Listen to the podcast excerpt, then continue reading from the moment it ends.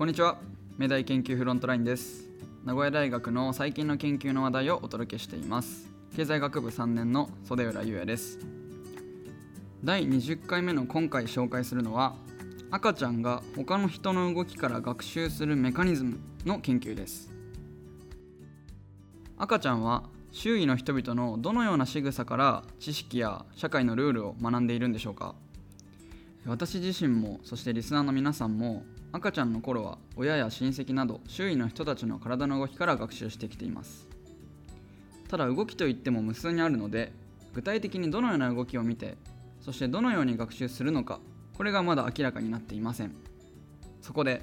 名古屋大学などの共同研究グループが赤ちゃんを対象に研究を行いました。まず赤ちゃんがどのような動きに注意を向けるかを調べました。生後4ヶ月の赤ちゃんにおもちゃを差し出す2つの映像を見せます。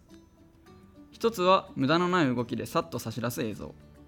もう1つは弧を描くように曲線的な無駄な動きを加えながら差し出す映像です。赤ちゃんはどちらの映像をより長く見たと思いますか？結果は意外にも無駄な動きを伴う方でした。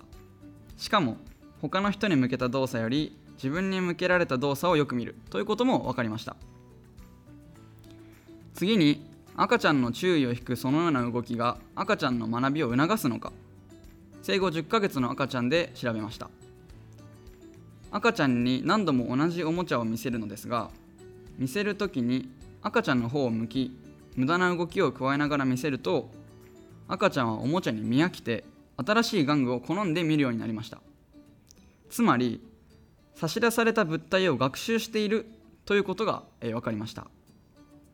見せる時に赤ちゃんの方を向いていなかった時や無駄な動きを加えなかった時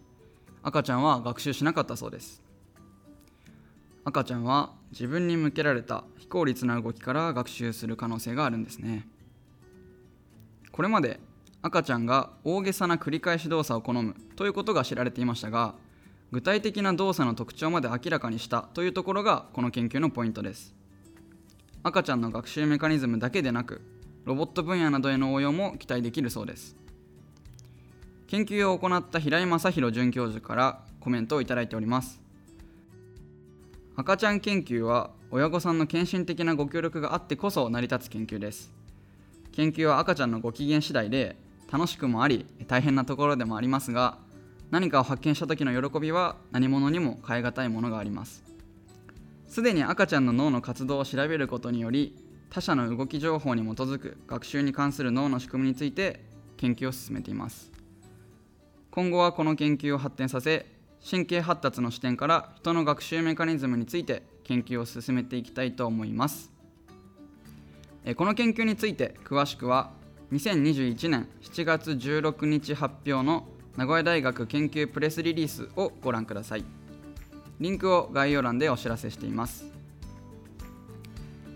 さて皆様いかがだったでしょうか、えー、私はまだ大学生なんですけれども自分が将来お父さんになった姿を思い浮かべながら、えー、今日はお話しさせていただきました。それではまた来週もお聴きください。